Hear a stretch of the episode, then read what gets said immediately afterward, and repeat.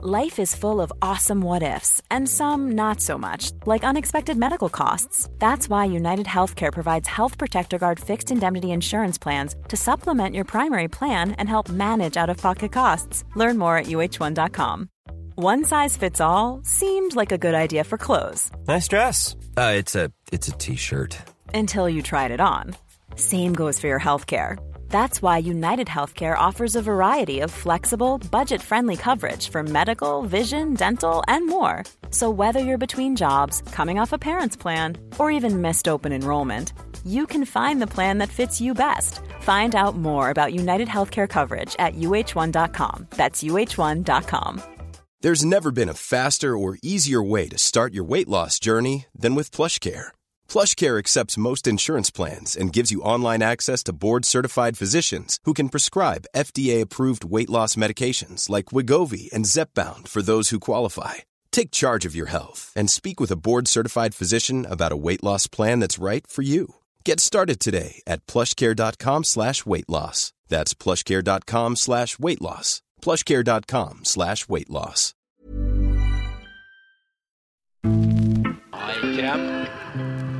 Där. Snett bakåt och där har vi 3-1 också.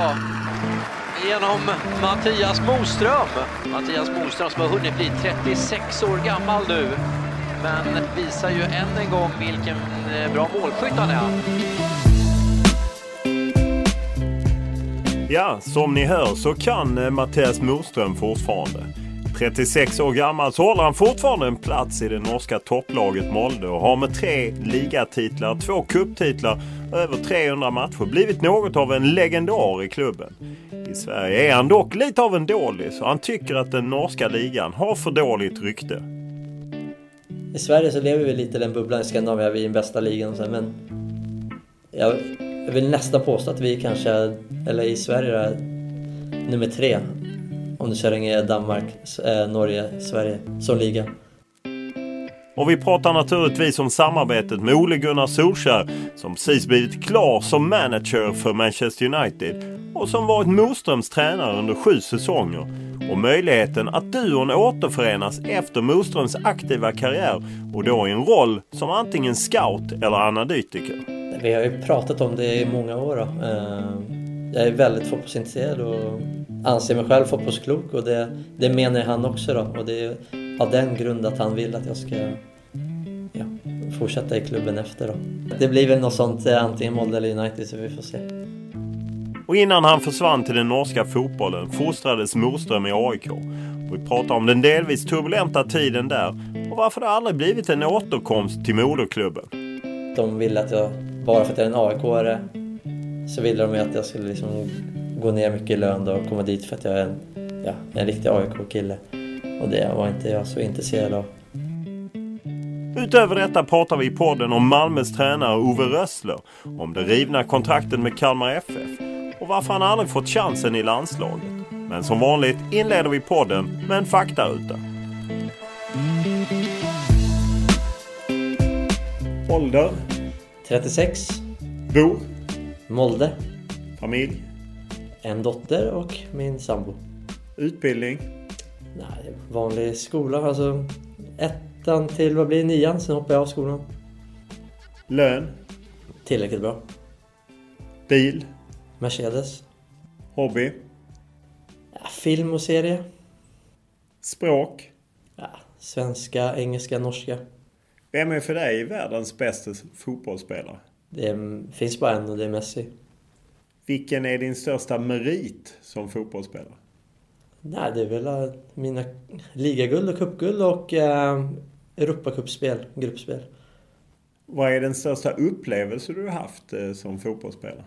Det första var nog att vinna 2011 med Molde. Eh, För att vinna något är inte alla som får göra och det var det, det största. Det andra är nog Europacupspel, när vi vann gruppen. Jag utgår från att du har ett favoritlag. Vilket är det och varför? Jag har tre lag. Det är Molde, det är AIK och Liverpool.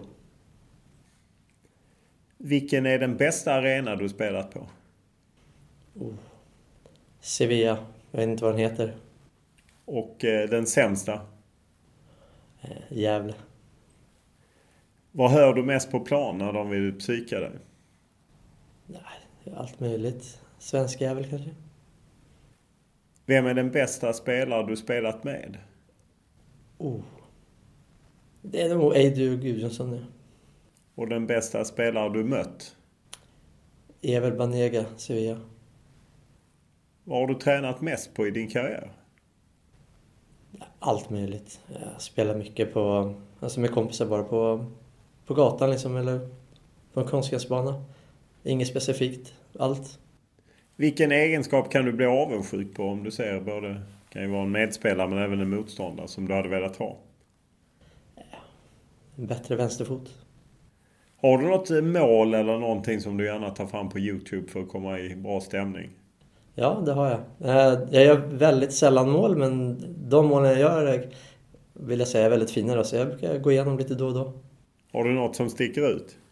Jag hade ett förra året faktiskt mot Stabäck tror jag, som var väldigt fint. Påminner om ett mål jag gjorde i Superettan eh, mot Trelleborg borta. Eh, när jag gjorde två mål. En snurrfint och sen en yttersida i bortre. Vilken är din dyraste pryl? Det är väl huset då. Vilken är din favoritsvordom? Nej, fan. Vad gör dig rädd? Nej, inte mycket. När var du lycklig senast? Nej, jag är lycklig just nu. När eh, grät du senast? Mm, två år sedan. Alltså som jag riktigt grät, ja. Vilket köp ångrar du? Jag gissar som de flesta fotbollsspelare har du köpt en del. Ja, det var min första Volvo XC90 säkert i Norge för att det är så jäkla dyrt här.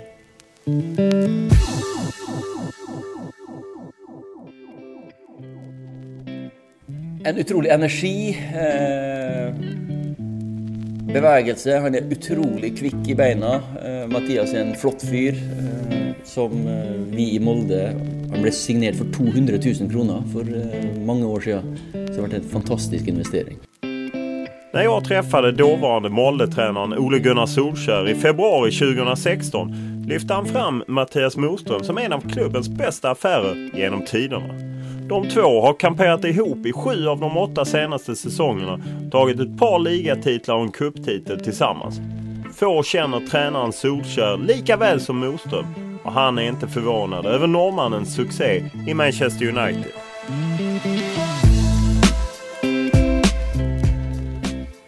Den stora nyheten kring Molle på senare tid eh, var ju när eh, Ole Gunnar Solskjaer blev utlånad till Manchester United. Eh, när du fick höra det första gången, det spekulerades ju efter Mourinho.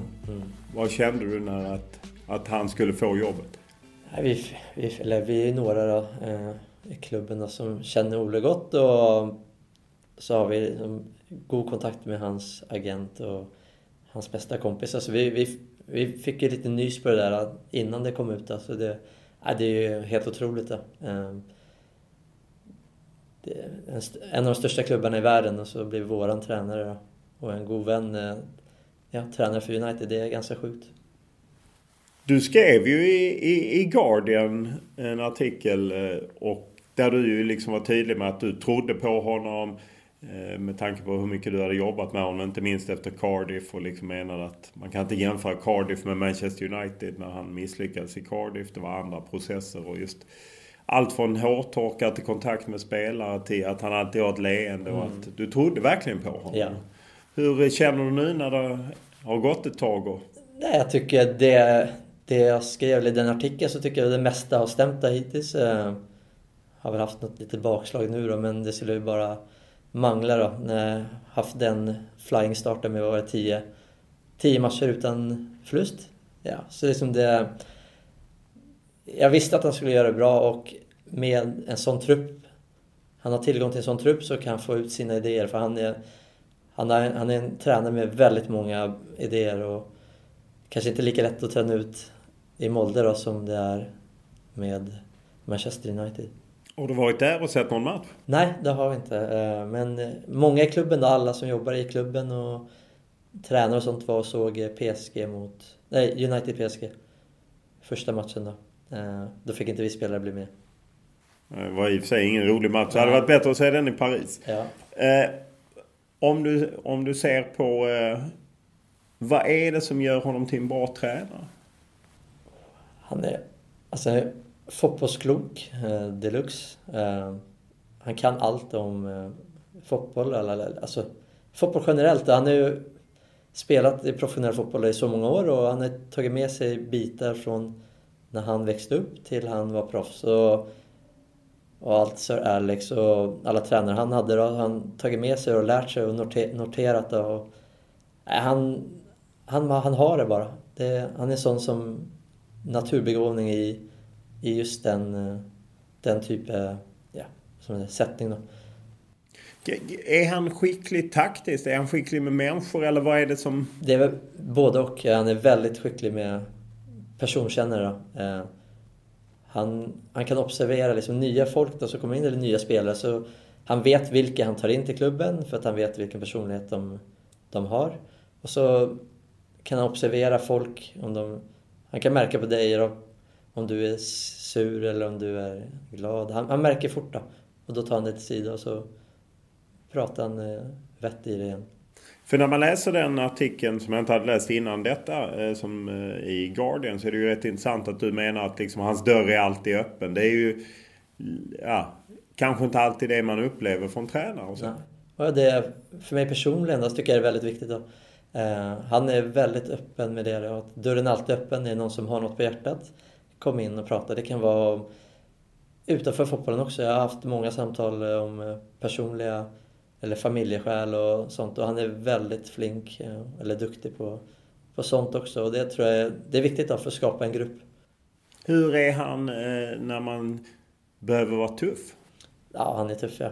Det är, folk tror att han, han smilar hela tiden och alltid leende på lur men han trycker till eh, personer och laget då, i paus eller när han ska. Det ska jag lova dig. Hur många gånger har det hänt dig? Inte allt för många gånger har jag faktiskt inte, men det, jag har fått några ordentliga tryckare, ja. Hur är det verbalt eller vad? ja, han, alltså där och då så tror jag han slänger ut sig allt möjligt då, utan att tänka sig och sen så kan han tänka efter ja, två minuter sen. Ja, jag menar kanske inte så illa då, men ja, han, han är tuff ja. Idag beskriver många tränararbetet som något teamwork, att man ofta har en stor stab och så. Hur är han på att delegera? Där är han väldigt flink då. Han, vi har ju nu har vi Erling Mora som är huvudtränare för oss och han har varit med i Ole Gunnar i alla år. Eh, så har vi Trond Strande, en gammal Molde-legend. Så han är väldigt flink på med uppgaver, alltså folk gör det de är bäst på. Då. Så han, han, tar, han är inte sån som tar, tar allt. Han, han, han delar med sig till andra. Du har ju, du har ju pratat om att du skulle ingå i, i Molde och jobba med Ole Gunnar och så. Nu kanske det blir United istället då? Ja, det hade varit fint ja. Men hur, mycket, hur långt har ni kommit i den diskussionen? Vi har ju pratat om det i många år. Då. Eh, jag är väldigt fotbollsintresserad och anser mig själv fotbollsklok och det, det menar han också. Då. Och det är av den grund att han vill att jag ska ja, fortsätta i klubben efter. Då. Vad ska du göra då?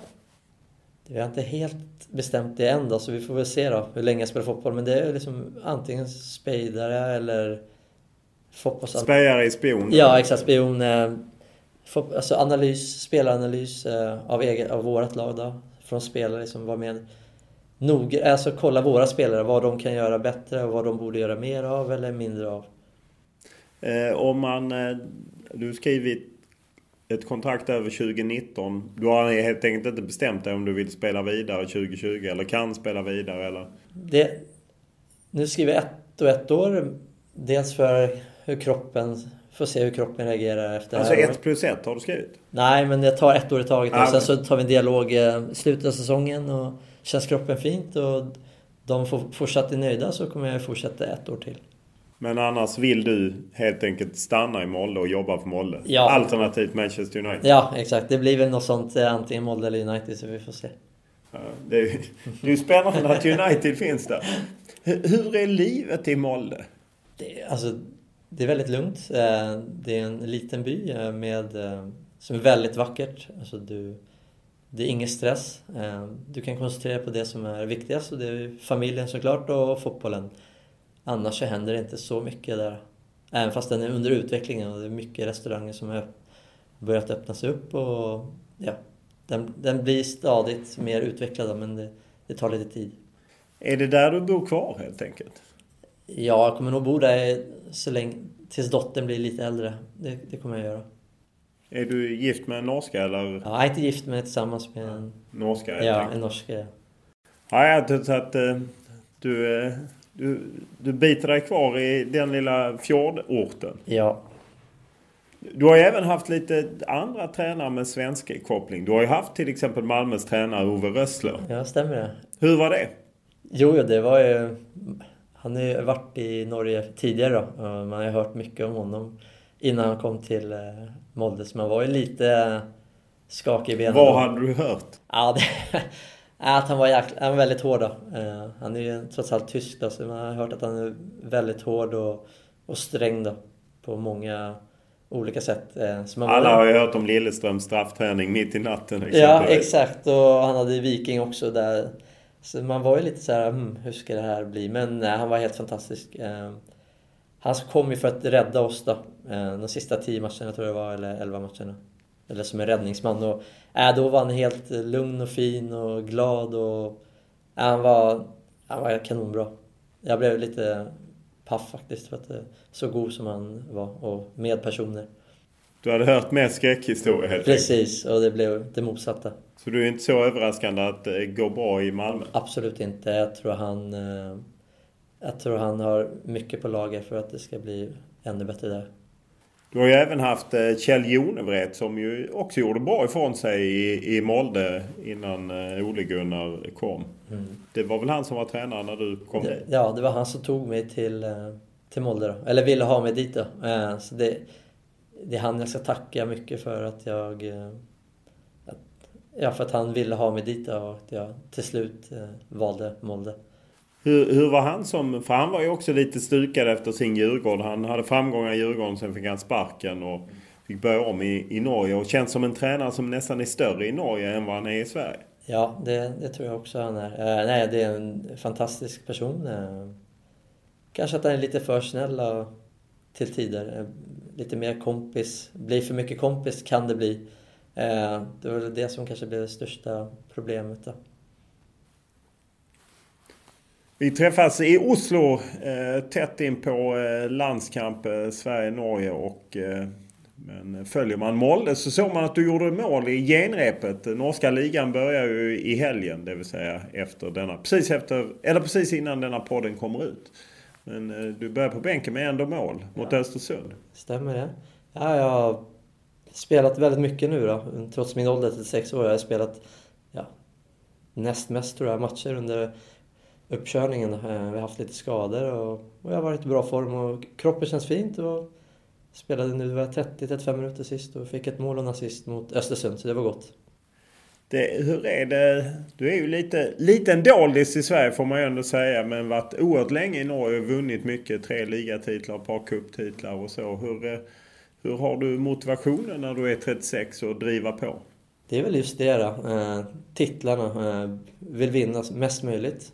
Eh, och när du väl vunnit en gång, det är då du inser då, den känslan då, att vinna något med ett lag, den bästa känslan.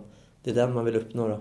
Eh, sen är det kroppen då. Kroppen känns väldigt fint trots att jag börjar bli fotbollsgammal. Eh, så jag kommer bara fortsätta så länge ja, jag hänger med. Jag läste en norsk tidning att du var så förbannad i somras för att du inte fick spela, att du ville flytta. Hur eh, nära var det att du försvann från Molde? Jo, eller nära var väl egentligen aldrig nära sånt sätt. Men jag hade ju möjligheten då. Eh, men jag insåg väl till sist att jag är ändå 36 år gammal och det finns många duktiga spelare i Molde FK som är yngre. Som de kan såklart sälja för bra pengar. Eh, om jag spelar för mycket så... Jag blir en tillgång men jag, du kommer ju aldrig tjäna pengar på mig. Så en klubb må ju också driftas genom att få fram spelare och sen sälja och rent ekonomiskt. Är det sån krass business? Man vill inte vinna matcher bara, man vill sälja spelare också. Jo, men säg så då att jag är lik, om jag är lika god som en eh, 23-åring då. Så, så satsar du som regel på den 23-åringen. Och det, det menar jag är helt rätt. Eh, vad är det som gjort att du har blivit kvar så länge i Molde? Jag menar du flyttade dit för eh, 12 år sedan och, och är kvar och har förlängt ett år. Och det talas till och med om jobb efter karriären i Molde. Vad är det som har gjort att du har stannat? Nej, jag, för det första så trivs jag väldigt bra eh, i Molde by. Eh, plus att laget, alltså, sen jag kom har jag kom dit när det var i Obos, Superettan. Och de hade ju klara mål och vi ska rycka upp på en gång. Och sen ska vi satsa och det gjorde vi då. Vi vann första året och sen så kom vi tvåa första året i tippligan. Eller elitserien som det heter nu.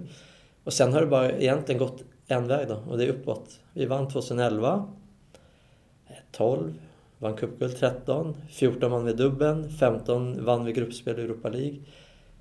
Eh, ja, 2012 var jag också med i Europa League gruppspel. Så det är som...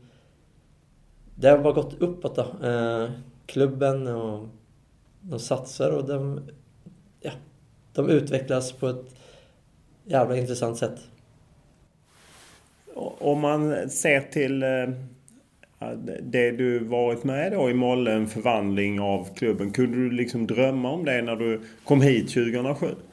Nej, egentligen inte. Eh, jag hade egentligen inte de tankarna där då, för det är en väldigt liten klubb. Eh, en by, jag tror det är 25 000 invånare. Jag visste att de hade varit med i Champions League eh, 99 samtidigt som AIK var i Champions League. Och bara det är ju en bragd i sig då. Ehm, men jag hade aldrig drömt om det då. Eh, det jag fått uppleva och det jag har varit med om. Men eh, nu när, ja, tio år senare, tolv år senare så, så vet jag att det är möjligt och att vi, vi har stora mål inför den här säsongen. Ja, och du, tittar man liksom lista så vem som har spelat mest matcher i, i Molle så ligger du ju högt upp och, och är, har ju möjlighet att, att klättra ytterligare. Liksom. Eh, vad betyder det att liksom ha gjort ett sånt avtryck i en klubb? Det, det betyder att de tränarna som har varit där eh, och för mig själv att jag har gjort ett gott jobb. Då, att jag är viktig för laget. Då. Eh, jag är väl inte den som gör mest mål eller målpoäng för ett lag men gör ett väldigt viktigt eh, jobb för laget då. Och det har väl uppskattats under mina år. Det är ju till och med så att eh, när Ole Gunnar Solskjaer, han pratar om dig som en kulturbärare. Att du liksom som född och uppvuxen i Stockholm, Råsunda och sen kommer till denna lilla, lilla ställe vid fjorden där långt upp i Norge och att du blir en kulturbärare för klubben. Mm.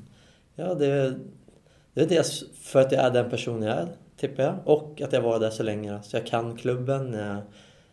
Jag vet vad de vill och vad den står för. Och det är det jag försöker liksom fortsätta och, jag kan inte svenska ordet, bringa vidare då, eh, till de nya som kommer och de yngre. Hur viktigt är det med kulturbärare?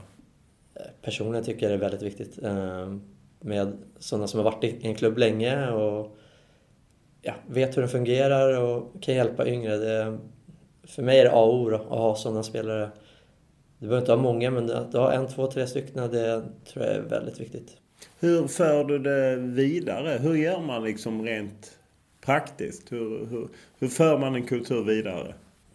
Nej, det är väl mer prata med de yngre. När, om några yngre kommer upp från junioren eller kommer nya unga spelare. Man, för, man förklarar lite hur så här fungerar den här klubben. Det här är så vi vill ha det. Och man sätter bara visar eller säger exempel på hur det har varit och hur helst vill att det ska vara.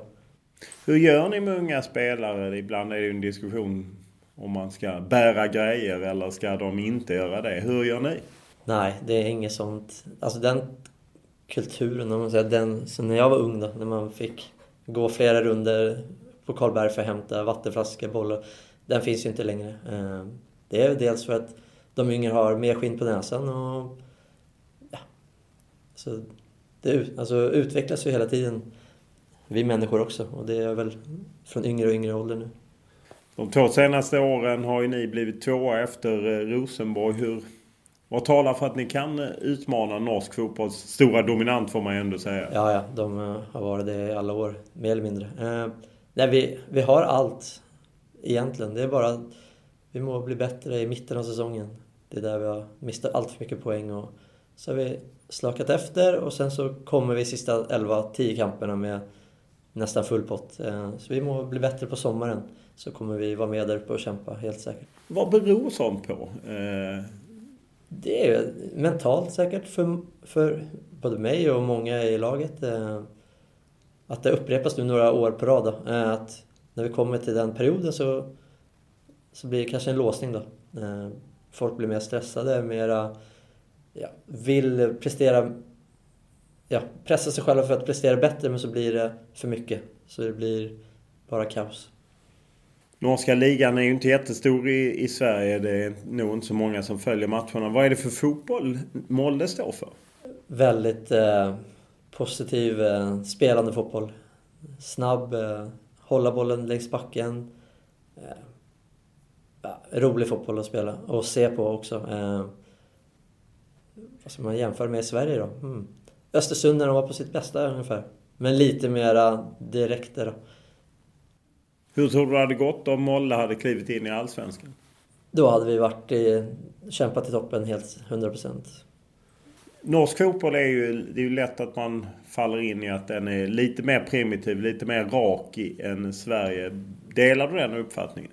Ja, jag gjorde det. Jag har alltid gjort det då, men de sista åren så har det blivit mycket mer spelande då. Eh, de flesta lagen. Eh, men vi, i Norge är jag med direkt då. Det är inte, inte allt för mycket onödig possession som du kan säga tycker jag ibland i Sverige. Då. Det, det går väldigt sakta ibland och roligt. Du kan se på Östersund när vi mötte dem nu. Det, det händer liksom inte så mycket. De har bollen mycket men de skapar liksom ingenting. Visst, de har tappat många, många bra spelare. Eh, så det är ett helt nytt lag. Men det, det går lite saktare i Sverige. Vilken är bästa ligan?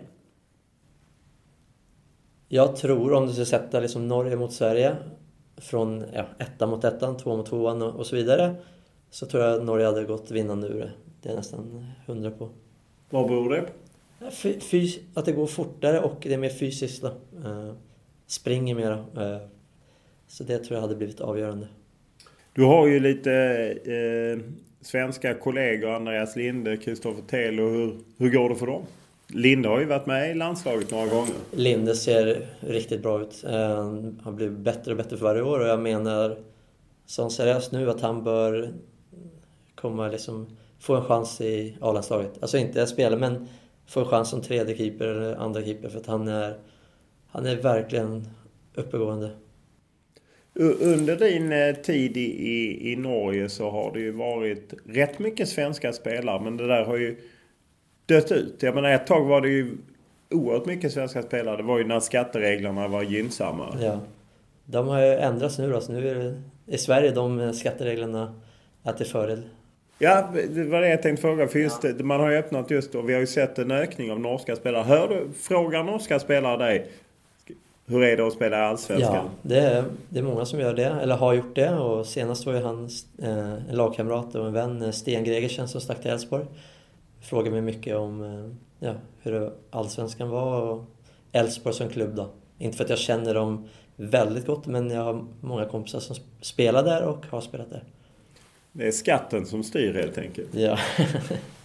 det är ju lite fascinerande i, i Norge att man ni har ju rätt bra betalt då och eh, nu vet jag att Rosenborg dominerar men det känns som att, att det är lite högre löner i Norge än i Sverige. Det är det nog och det har, det har väl varit det i alla år men jag tror det börjar jämna sig ut då. Eh, att i Norge så de slänger väl inte bort pengar på samma sätt som de har gjort det tidigare. Det är ju synd för er. Ja, det är det. Men, nej, men det, de, de betalar gott, det gör det. Men samtidigt så är det dyrare att leva köpa hus och bilar och sånt. Så jag tror det jämnar sig ut ganska bra. Eh, jag läste att eh, 11 spelare i Rosenborg tjänade mer än den bäst betalde i Molde. Är det så stor skillnad att Rosenborg kan... Ja, det, det, det vill jag tro att det är. De har... Det handlar väl mycket om den här sign-on och sånt som de får väldigt... En bra peng där då. Eh, självklart Molde har ju pengar till att göra det men de sköter väl ekonomin lite sundare. Du var ensam svensk på topplistan i höstas. Ja, du ser. Så du, du, du får det att gå ihop? Ja, ja, ja. Det, jag ska inte klaga. Det är ju lite speciellt med Molde. Jag vet inte hur många som känner till historien men liksom... Eller Röcke heter ju en miljardär som kommer från trakten och som ju via sitt bolag pumpade in mycket pengar först och nu själv tagit över. De är ju två miljardärer som äger klubben och arenan och allting. Hur, hur känns det att de liksom dyngar in en massa pengar? Alltså, folk tror ju också liksom att de bara slänger pengar till klubben när, när klubben behöver. Men klubben sköter sig själv med sin egen ekonomi. Men så har de en, en viss summa de betalar varje år då, eh, för arenan och ja, för att stötta klubben. Men det är inte så att de slänger in pengar som folk tror. Eh, vi kallas ju för köpelag och bla bla bla i, i Norge. Men alltså, de finns där om det skulle behövas. Men klubben sköter sig själv då, genom alla salg vi har haft då, genom åren. Om du kollar till spelare vi har sålt under de sista tio åren jag har varit här så är det ganska fascinerande. Med Mambiram till United, du har Moe nu, stack till Southampton, var i Basel, Vega Forren var i Southampton. Eh, vad har vi mer då? Ja, vi har väl några till. Så vi har liksom sålt mycket och för mycket pengar. Så klubben har en, en god ekonomi som de eh, har fixat själva mer eller mindre. Hur är spelarnas relation till, till Röcke? Nej, vi har inte träffat Röcke allt för många gånger. Eh, har vi inte. Alltså inte så jättegod relation till han. Men Hjellsten däremot, han är... Det är den andra miljardären.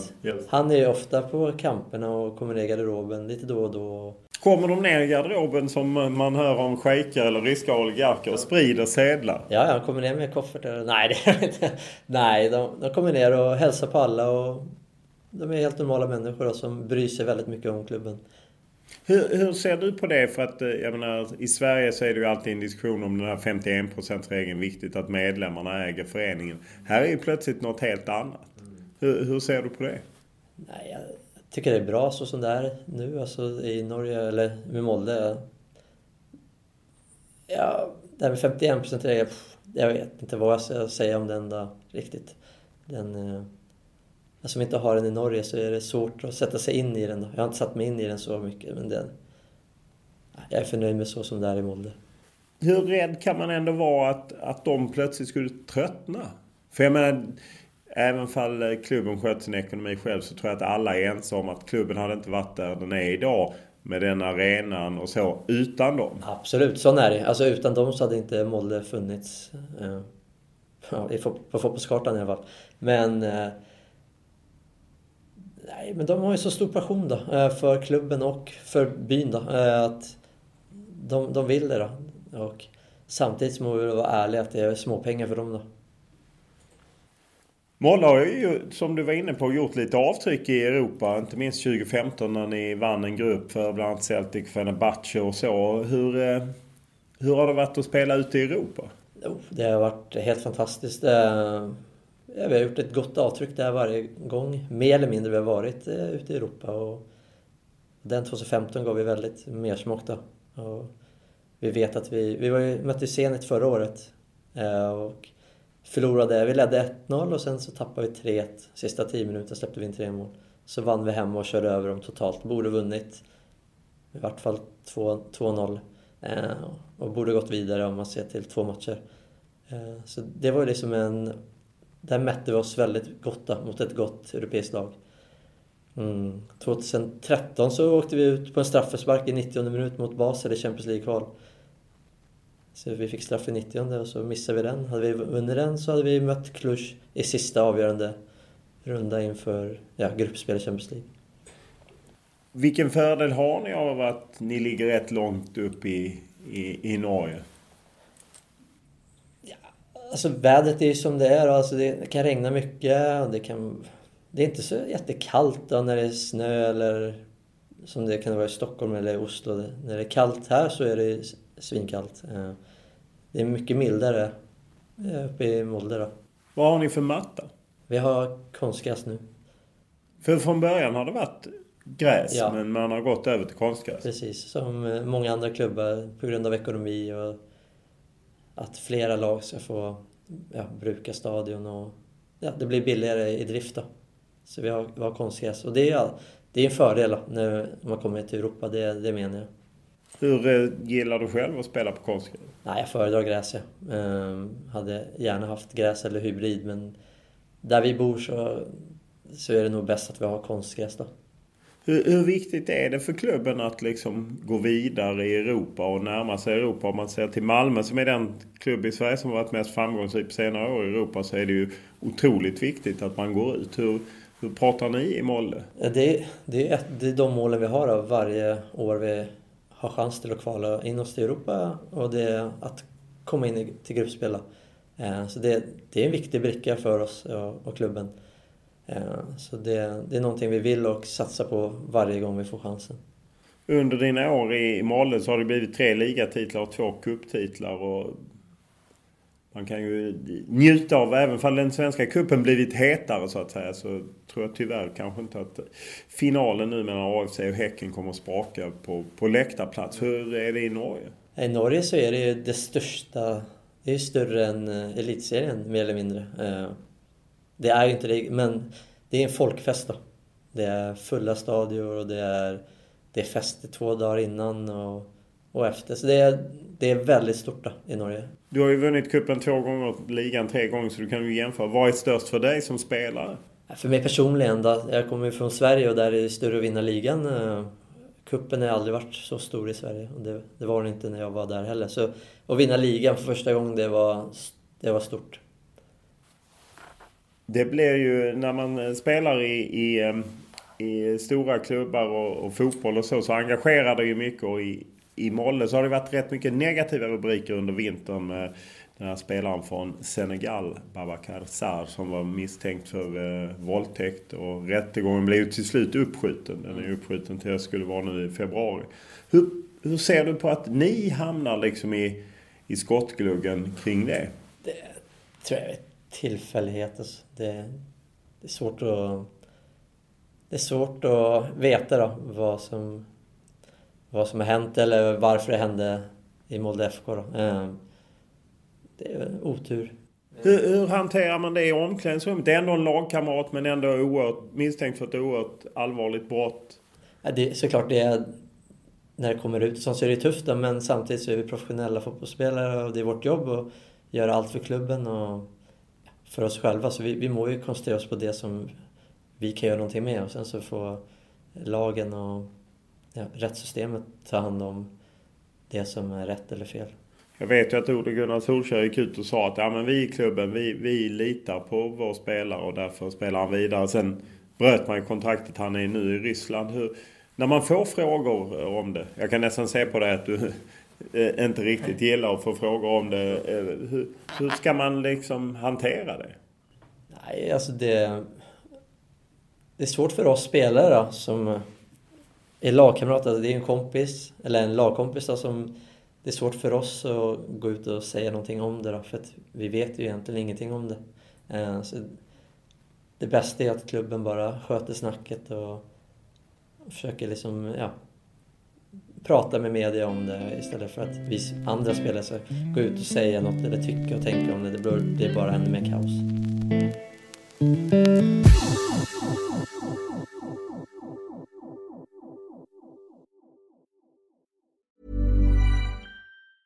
Jewelry isn't a gift you give just once. It's a way to remind your loved one of a beautiful moment every time they see it. Blue Nile can help you find the gift that says how you feel and says it beautifully with expert guidance and a wide assortment of jewelry of the highest quality at the best price. Go to BlueNile.com and experience the convenience of shopping Blue Nile, the original online jeweler since 1999. That's BlueNile.com to find the perfect jewelry gift for any occasion. BlueNile.com. Millions of people have lost weight with personalized plans from Noom, like Evan, who can't stand salads and still lost 50 pounds. Salads, generally, for most people, are the easy button, right? For me, that wasn't an option. I never really was a salad guy. That's just not who I am. But Noom worked for me. Get your personalized plan today at Noom.com. Real Noom user compensated to provide their story. In four weeks, the typical Noom user can expect to lose one to two pounds per week. Individual results may vary. This is Paige, the co-host of Giggly Squad, and I want to tell you about a company that I've been loving, Olive and June. Olive and June gives you everything that you need for a salon quality manicure in one box. And if you break it down, it really comes out to $2 a manicure, which is absolutely insane. It's also so easy to get salon worthy nails at home with Olive and June. The difference between how your nails used to look when you did them yourself and now with the Manny system is a complete game changer. The best thing about Olive and June, too, is it's a quick dry, dries in about one minute, lasts for five days, and full coverage in up to one to two coats. Visit oliveandjune.com slash perfectmanny20 for 20% off your first system. That's oliveandjune.com slash perfectmanny20 for 20% off your first system.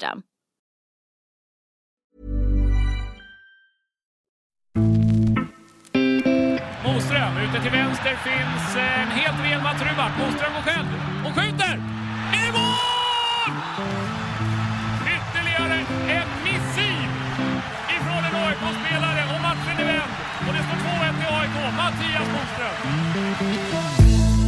Det där var Mattias Moström som sköt AIK till en av få trepoängare under säsongen 2004. Året då AIK åkte ur Allsvenskan. Moström var en av AIKs egenfostrade spelare som klubben hoppades mycket på. Men med åren fick han spela allt mindre och i slutet av 2006 blev han ombedd att lämna klubben trots ett år kvar på kontraktet. Idag säger han att det var fotbollsmässigt mycket lyckat att komma ifrån AIK.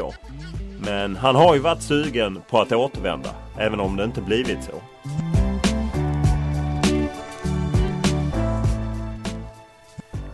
Du är ju fostrad i, i AIK eh, och eh, de som följer sitt AIK minns säkert i december 2006 eh, när man kunde läsa på text-tv. AIK sparkar Moström. AIK har bett Mattias Moström att lämna klubben trots ett år kvar på kontraktet eftersom han stagnerat i utveckling. Man kan säga att jag har fått sparken. Mm. Hur var det? Nej, alltså jag visste ju om det då. Alltså, det här var ju många... Det var egentligen inte på grund av fotbollsmässiga. Eh, det var ju mer för att jag var ganska ung och slarvade mycket. Kom för sent till träningar. Jag var uppe hos Sonny. Heter den? Sanny ja, ja. Tre gånger tror jag. Eh, Rickard skickade upp mig där. VDn Sanny Åslund. Ja, så det är liksom, det var... Jag, jag var inte fokuserad och jag slarvade. Jag slöste bort tid, rätt och slätt. Vad var, vad var, bestod slarv? Var du ute och festade eller? Vad, vad? Nej, det var inte... Gjorde väl allt annat än det jag skulle. Uh, nej, det var inte så mycket fest sånt sett. Det var... Jag tog det inte på allvar då. Rätt och slätt. Hur, hur är det ändå även fall du visste att det var på gång? Jag menar det var en klubb du brann för, hade spelat i sedan du var sju år. Du var utlånad till Café Opera och så blir det liksom offentligt att man får sparken. Det, såklart det var, det var trist där och då. Men samtidigt så tror jag det var det bästa som kunde hända mig som fotbollsspelare eh, och person. Att få ett miljöombyte. Eh, komma bort från det trygga, familj och, och AIK som var ett väldigt tryggt ställe då, för min del. Och få starta om och utvecklas eh, ja, personligt också fotbollsspelare någon annanstans. Och det visar jag prov på nu då. Hur långt jag kommit i skandinavisk mått. Var det också så att det du pratar om med Molde, att det är lugn och ro? Man har ju pratat med en del spelare som flyttat både från Malmö och Stockholmsregionen till Östersund som där kunde koncentrera sig bara på fotbollen. Var det så för dig också? Ja, absolut. Så var det. Jag kommer ihåg när jag satt på flyget till Molde och så tittade jag ut och så såg jag över fjordarna och så tänkte jag, fy fan. Det här är bland det vackraste jag sett då. Och då har jag ändå rest mycket ut i världen. Och så när jag kom dit och jag bara kände direkt lugn och ro. Alltså, här kan jag trivas alltså. Bara koncentrera mig på mitt och fotbollen och det är exakt som det har blivit. Saknar du inte? Jag menar ändå uppvuxen i Råsunda och med allt som finns kring huvudstaden. Jo, alltså varje gång jag är hemma då och hälsar på familjen och vänner så när jag väl kommer till Stockholm och är där så blir det så att jag Fan, nu vill jag inte tillbaka till Molde. Alltså, för då, då vill jag stanna. Men så får man vara där i två veckor eller en vecka och sen åker man tillbaka till Molde så tänker jag, jag har fått mitt för den här, det här året eller halvåret. Du, eh, som sagt, började ju som väldigt ung och, och spelade upp. Vad, vad var det som drev dig som ung? Nej, jag bara älskar att spela fotboll. Alltså det, jag vet inte vad som drev mig egentligen. Det var säkert att man hade många vänner. Då. Vi var alltid eh, ja, 10-15 spelare alltså i min ålder som var och spelade på konstgräsbanan vid Råsunda. Gamla vid Råsundaskolan. och vi spelade där från morgon, efter skolan, på rasterna, på helgerna. Vi spelade konstant och det, det var det bästa, ja, bästa jag visste om och det är fortsatt, fortsatt det bästa jag vet, att spela fotboll. När förstod du att det här kan faktiskt bli något jag kan leva på? Det var i AIK då. Eh, redan när jag, var, när jag var yngre så fick jag möjligheten att träna med 81 då. Eh, och fick träna och de ville att jag skulle spela med dem då. Men eh, så jag var uppe där första träningen. Eh, det var en, jag kommer inte ihåg tränaren då, han var från Helsingborg. Polle tror jag han kallades. Eh, och då kände jag, direkt vid uppvärmningen så kände jag, nej det här, det här känns inte bra. Jag vill vara med mina kompisar så jag joggade ner till mina kompisar, för vi tränade samtidigt då, till 83 och sket i 81 och då... Jag tror med det då, att jag har gått min egen väg. Där jag inte blivit pressad till att gå träna med två år äldre eller ett år äldre för att utvecklas. Jag har tagit, utvecklats i min takt. Det tror jag har gjort att jag kommit så långt. Du går ju på lån, när du kommer upp så går du på lån till Café Opera. Hur viktigt var det? Det är jätteviktigt. Jag försöker prata med de yngre då, som jag kan påverka lite då. Att det viktigaste man kan få som ung då, eller, det är att spela A-lagsfotboll. Sen spelar det egentligen ingen roll om det är division 2 eller division 1 eller... Det är, det är den viktigaste lärdomen du kan få då. Du spelar A-lagsfotboll. Det är så du utvecklas som spelare och person. Vad är det du lär dig av det? Vad ska man säga? Bli man då. Alltså du blir vuxen fortare. Eh, fysiskt, dueller, eh, tänka snabbare. Ja, du må liksom bli bättre med dina färdigheter då, med boll, utan boll. Så det är som allt går, du utvecklas mycket fortare. De ville ju ha upp dig lite tidigare, Richard Money, men eh, det, det dröjde lite. Hur, fanns det en tvekan där liksom att ta klivet upp i, i Allsvenskan? Ja, alltså det, det blir ju lite, alltså du, blir, alltså du blir ju glad för att du kan få möjligheten då till att träna med eh, AIKs A-lag. Men samtidigt så blir du lite rädd då. Du går bort från det trygga då, vänner och ja, det blir en helt annan vardag. Men eh, i efterhand så... Ja, det var bland det bästa som kunde ske. Det var en dröm där som jag är Solna-kille och är uppvuxen och stått i klacken och varit bollkalle på AIKs matcher, cupvinnare, cupmatcher när jag var yngre så det var, ja, det var, det var stort. Minns du debuten fortfarande? Ja, det var i Sundsvall hemma på Råsunda. Inhopp tror jag. Eh, men jag kommer inte ihåg hur det, hur det gick riktigt. Minns du första målet? Landskrona borta. Det var väl en retur eller något, så en heading tror jag. Alltså, ja, med huvudet. Det var mitt första och enda mål med huvudet tror jag. Och de som minns dig från den tiden minns ju lite mer eh, hårsvall och liknande. Det har du inte kvar nu.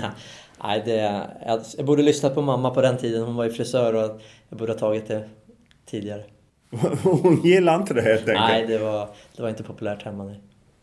Men den säsongen har ni ju en fruktansvärd säsong. Du blev skadad på slutet U21-match, eller match med U21-landslaget, missar de sista matcherna och, och ni åker ut. Hur, hur, hur var det? Det var ju, det var ju tufft. Uh, I vart fall personligen då, som jag är uppvuxen med AIK, liksom det är klubben närmast mitt hjärta då. Uh, det var ju...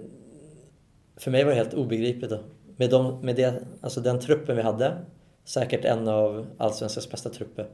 Uh, om du ser från individ, spelare till spelare. Men det fungerade inte som lag då. Uh, fungerar du inte som lag så då vinner du ingenting och du ja, du kommer inte kunna kämpa i toppen då. Nej, jag hittade ett gammalt citat som du sa. Vi hade många bra spelare i laget 2004 men många spelade för sig själva och inte för laget. Mm. Det blev stor skillnad 2005 då alla drog åt samma håll när ni gick upp igen. Va? Ja.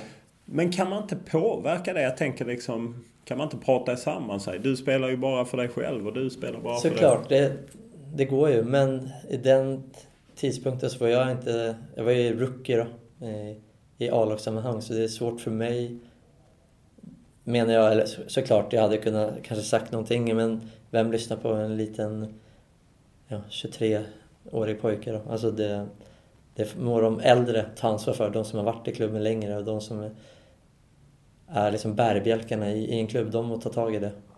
Idag hade du tagit tag i det? Idag hade jag tagit tag i det, ja. Hur, hur var det att befinna sig i stormens öga? Det var ju rätt rörigt kring klubben. Ledare och blev utsatta för arga fans och ja, planen stormades ju. Ni spelade utan publik. Och hur var det att befinna sig i, storm, i stormens öga? Alltså det, det är inte det du vill uppleva då, men samtidigt så nu i efterhand så är jag glad att jag fått uppleva eh, den passionen som är i Sverige då. Med fans då, nu snackar jag om nästan alla allsvenska lag. Det är fascinerande då. I Norge så har du inte, är de inte lika passionerade på samma sätt. Alltså, de älskar sitt lag men det är inte på samma nivå. Finns det någon eh, punkt där liksom passionen går över så att det blir för mycket eller? Så, såklart att det, det finns ju tillfällen där det har gått allt för långt och det är inte bra. Men eh, annars älskar jag att det är så passionerade fans i Sverige. Det, är, alltså det blir roligare att spela matcher och... En, ja, det är mycket roligare att spela matcher med passionerade fans än fans som sitter stilla. Ja, och i, Norge är man ju lite oroliga för man har ju tappat 2007 tror jag var deras bästa år när Brann vann ligan tror jag. Sen har det ju bara gått utför och, och att ni har ju betydligt lägre publiksnitt än i Sverige. Jo, och ja. Och det, de kämpar väl eh, med eller klor och vad säger man? Näbbar och klor. Ja, näbbar och klor med att liksom, få till det. Och det har väl ökat lite nu tror jag och kommer att öka lite i år. Eh, men jag vet inte vad det beror på eh, riktigt. Det... Men om vi går tillbaka till AIK där 2004. Hur, var du någonsin rädd själv liksom? För jag fick någonting om att du var med på något möte med styrelse och supportrar och... Jag var med på årsmötet. Eh, det var efter vi åkte ner. Eh, då var det många som, ville, som skulle gå från klubben. Som var så pass duktiga som eh, kanske inte vill spela i Superettan som ja, skulle gå till större klubbar eller högre ligor. Och jag hade ju precis kommit upp då, året innan eller och gjort en bra säsong personligen då och, och jag, som den AIK är så ville jag vara med på det mötet då och bara höra ja, vad fansen sa och vad styrelsen och vad de hade för planer. Så det var väldigt intressant för min del. Och var... Hur var stämningen? Nej, det var väl inte jätte, jättebra där och då, men eh, jag tror det var nyttigt för klubben, det som hände. Eh, efter det så har i alla fall pilen pekat mycket mer uppåt. Ja, du är ju med när ni går upp. Rickard Norling kommer ju in och, och, och, ni går upp eh, i, i Allsvenskan igen. Och årets Superettan går det ju bra men 2006 går det ju sämre för dig när ni är tillbaka i Allsvenskan och ni spelar i toppstriden och så. Det är då det börjar då, den här den onda cirkeln jag kom i. Eh, det är sånt som sker. Jag tror det sker alla då. Eh, på en eller annan tidpunkt. Antingen om du är ung eller om du är äldre. För mig händer det där och då. Kan du vara mer konkret? Liksom vad det... Jag vet inte vad. Alltså, jag slarvade mycket. Jag var uppe sent på nätterna. Jag spelade tv-spel. Eh, tog livet helt med ro. Eh, fokuserade inte på det som var viktigt då. Och det var mitt jobb och det var att göra det bäst möjligt för AIK på träning och match. Så det, det blev så då. Jag bara tog livet med en klackspark.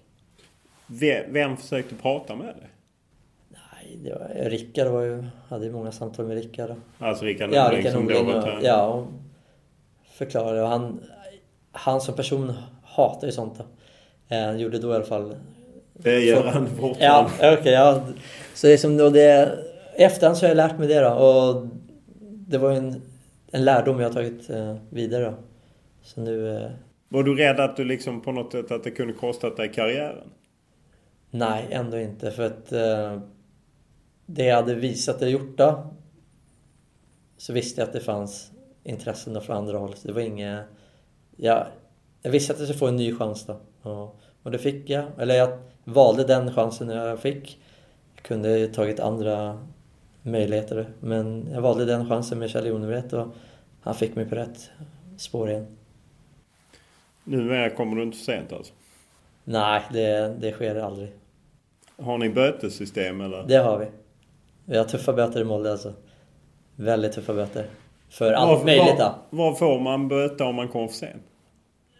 Det beror lite på då, om det är match, alltså matchdag eller om det är träning. Det är allt från... Det är mellan 500 till 1000 kronor då för en försening. Hade det hjälpt mot en yngre Mattias Moström? Nej, jag tror inte det. Där och då tror jag inte det. Eh, jag tror jag hade fortsatt på det idiotiska spåret jag var inne på. Under åren så har du ju pratats om en återkomst och rätt länge pratade du ju om att ja, jag vill avsluta karriären i AIK och så. Hur, hur nära har det varit? Det närmsta var, när var det då? Det var väl... Eller nära och nära, men vi, jag pratade med Björn, det var 2000 och... fan kan det ha varit? 13 eller 12. Så pratade vi med Björn då. Eh, alltså Björn Westholm, ja, Björn sportchef. Eh, sportchefen. Och då pratade han om möjligheten för mig att... Ja, om jag var intresserad så sa jag absolut det. Men då var det ju mycket snack om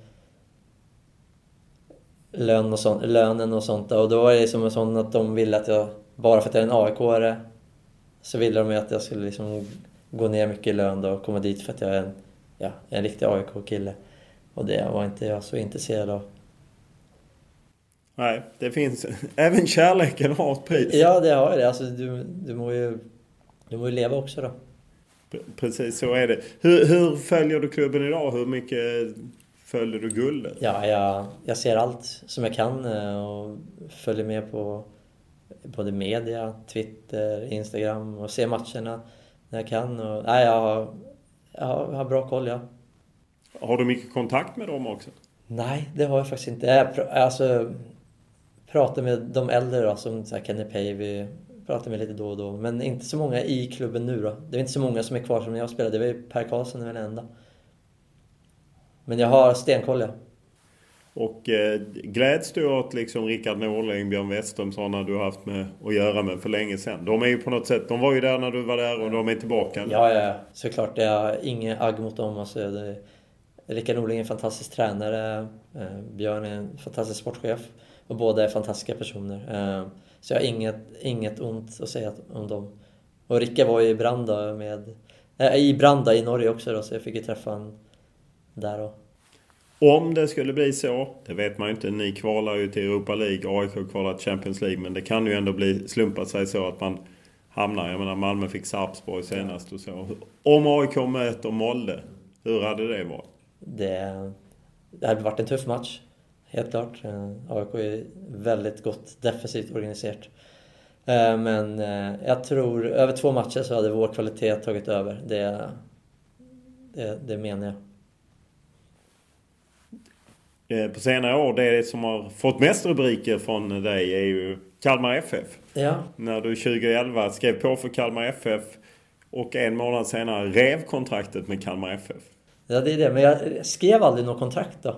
Jag skrev aldrig person... Alltså, hade aldrig bläcket på. Eh, men vi, vi var överens då, muntligt överens och det, det är som att skriva på. Eh, men eh, det var ju för att klubben Molde var så tröga då. Eh, så jag blev lite jag blev irriterad. Det, gick, det tog så lång tid då. Men tränarna och eh, Ole och Mark då, de ville ju ha mig kvar då. Men sen när jag sa att ah, nu ska jag skriva på för Kalmar och då, då gick det väldigt fort. Och då fick jag stoppat det. Ringde vad heter han? Svante Samuelsson. Svante Samuelsson då och förklarade. Men det, var ju, det blev ju samtidigt ett himla liv för att det som kom ut var ju att du hade fått en bra signingbonus och en bra lön. Och Henrik Rydström som då var lagkapten blev ju galen och skrev på Twitter att Ja men apropå det du pratar om med AIK. Att, att i Kalmar så vill man att trotjänarna ska liksom spela för lite pengar men man värvar in dyra. Hur mycket påverkades du av det? Nej, egentligen ingenting. Då, eftersom jag bodde i Norge då, då, så då, då blev jag inte påmind om det eh, på samma sätt som jag hade varit om jag var i Sverige. Så, men alltså såklart, det, det, var inte, det var inte så jag ville att det skulle gå då. Eh, så det var olyckligt. Det är ju inte så man vill bli välkomnad till en ny klubb, att lagkaptenen hoppar på en. Absolut inte. Så, men jag har mycket att tacka Svante där att han, han förstod till slut, även fast han blev lite arg och besviken såklart. Eh. För vad jag förstod eh, så jag kollade upp där att Henrik Rydström och Svante Samuelsson ringde upp där gemensamt för att liksom prata om det här så att det skulle lösa sig. Ja, Svante, jag pratade med Svante mycket då den, den, de dagarna då. Eh, men han förstod till slut liksom att, att jag verkligen ville stanna och, och han var snäll och ja, jag är tacksam för att han gjorde som han gjorde. Så att du slapp... Kalmar är kanske värre än Molde. Eh, Fast det är vackert ja. också.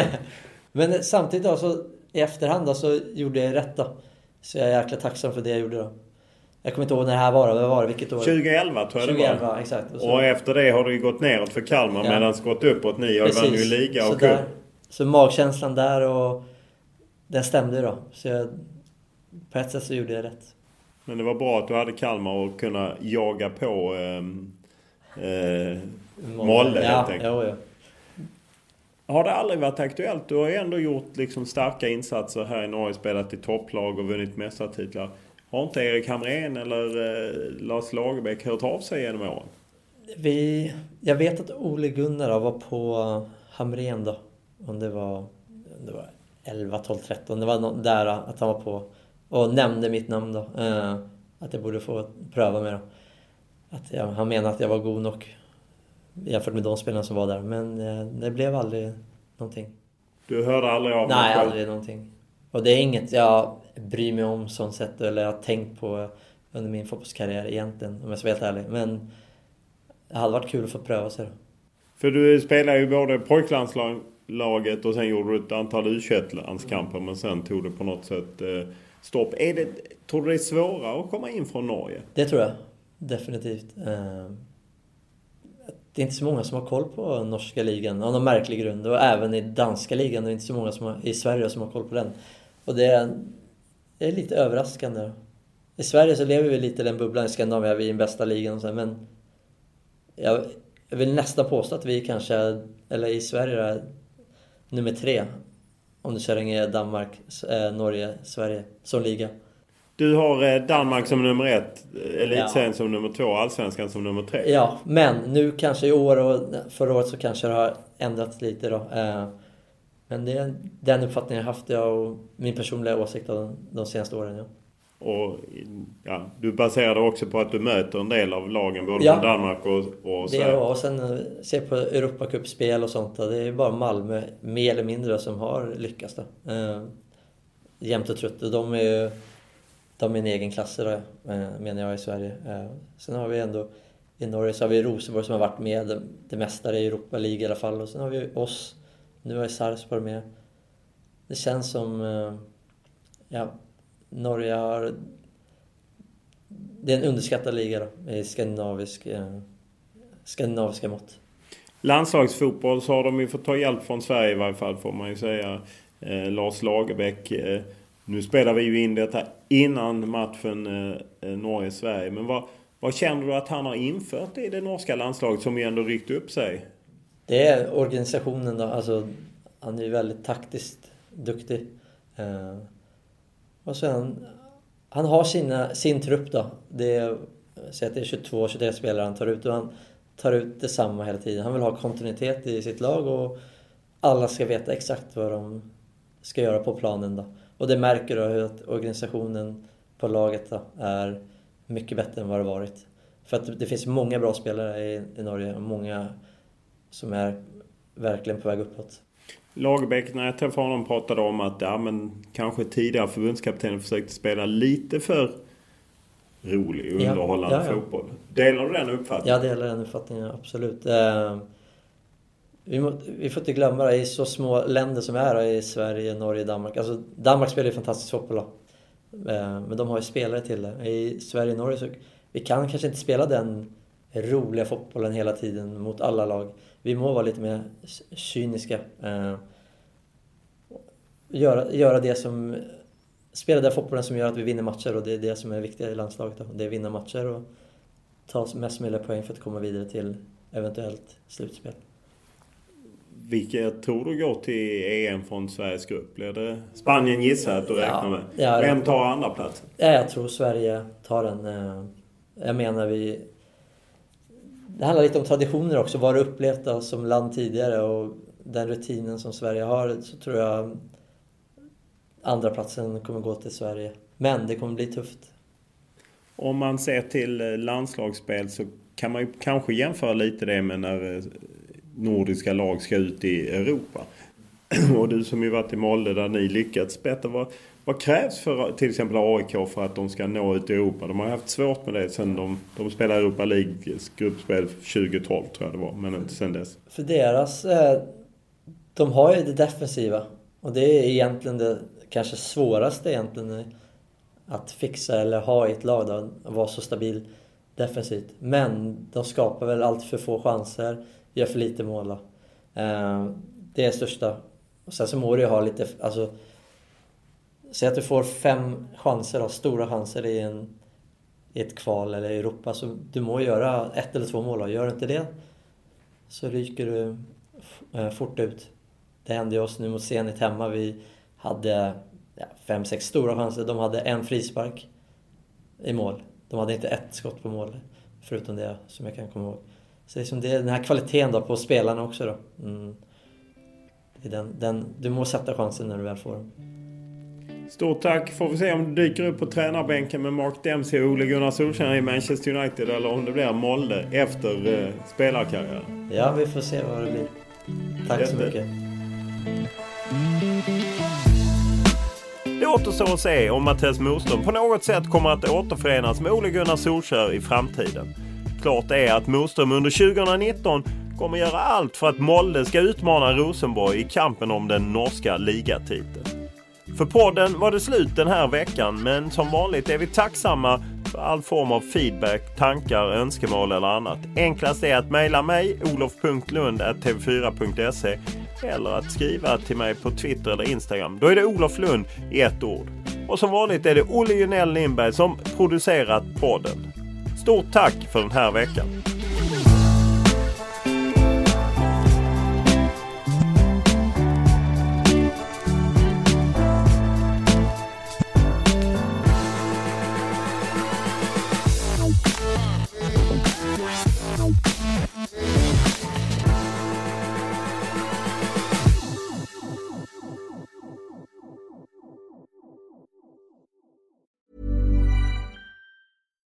Hi, I'm Daniel, founder of Pretty Litter. Cats and cat owners deserve better than any old-fashioned litter. That's why I teamed up with scientists and veterinarians to create Pretty Litter. Its innovative crystal formula has superior odor control and weighs up to 80% less than clay litter. Pretty Litter even monitors health by changing colors to help detect early signs of potential illness. It's the world's smartest kitty litter. Go to prettylitter.com and use code ACAST for 20% off your first order and a free cat toy. Terms and conditions apply. See site for details. Hey, it's Paige DeSorbo from Giggly Squad. High quality fashion without the price tag. Say hello to Quince. I'm snagging high-end essentials like cozy cashmere sweaters, sleek leather jackets, fine jewelry, and so much more. With Quince being 50 to 80% less than similar brands. And they partner with factories that prioritize safe, ethical, and responsible manufacturing. I love that. Luxury quality within reach. Go to quince.com slash style to get free shipping and 365 day returns on your next order. Quince.com slash style. Mom deserves the best, and there's no better place to shop for Mother's Day than Whole Foods Market. They're your destination for unbeatable savings, from premium gifts to show-stopping flowers and irresistible desserts. Start by saving 33% with Prime on all body care and candles. Then get a 15-stem bunch of tulips for just $9.99 each with Prime. Round out Mom's menu with festive rosé, irresistible berry chantilly cake, and more special treats. Come celebrate Mother's Day at Whole Foods Market.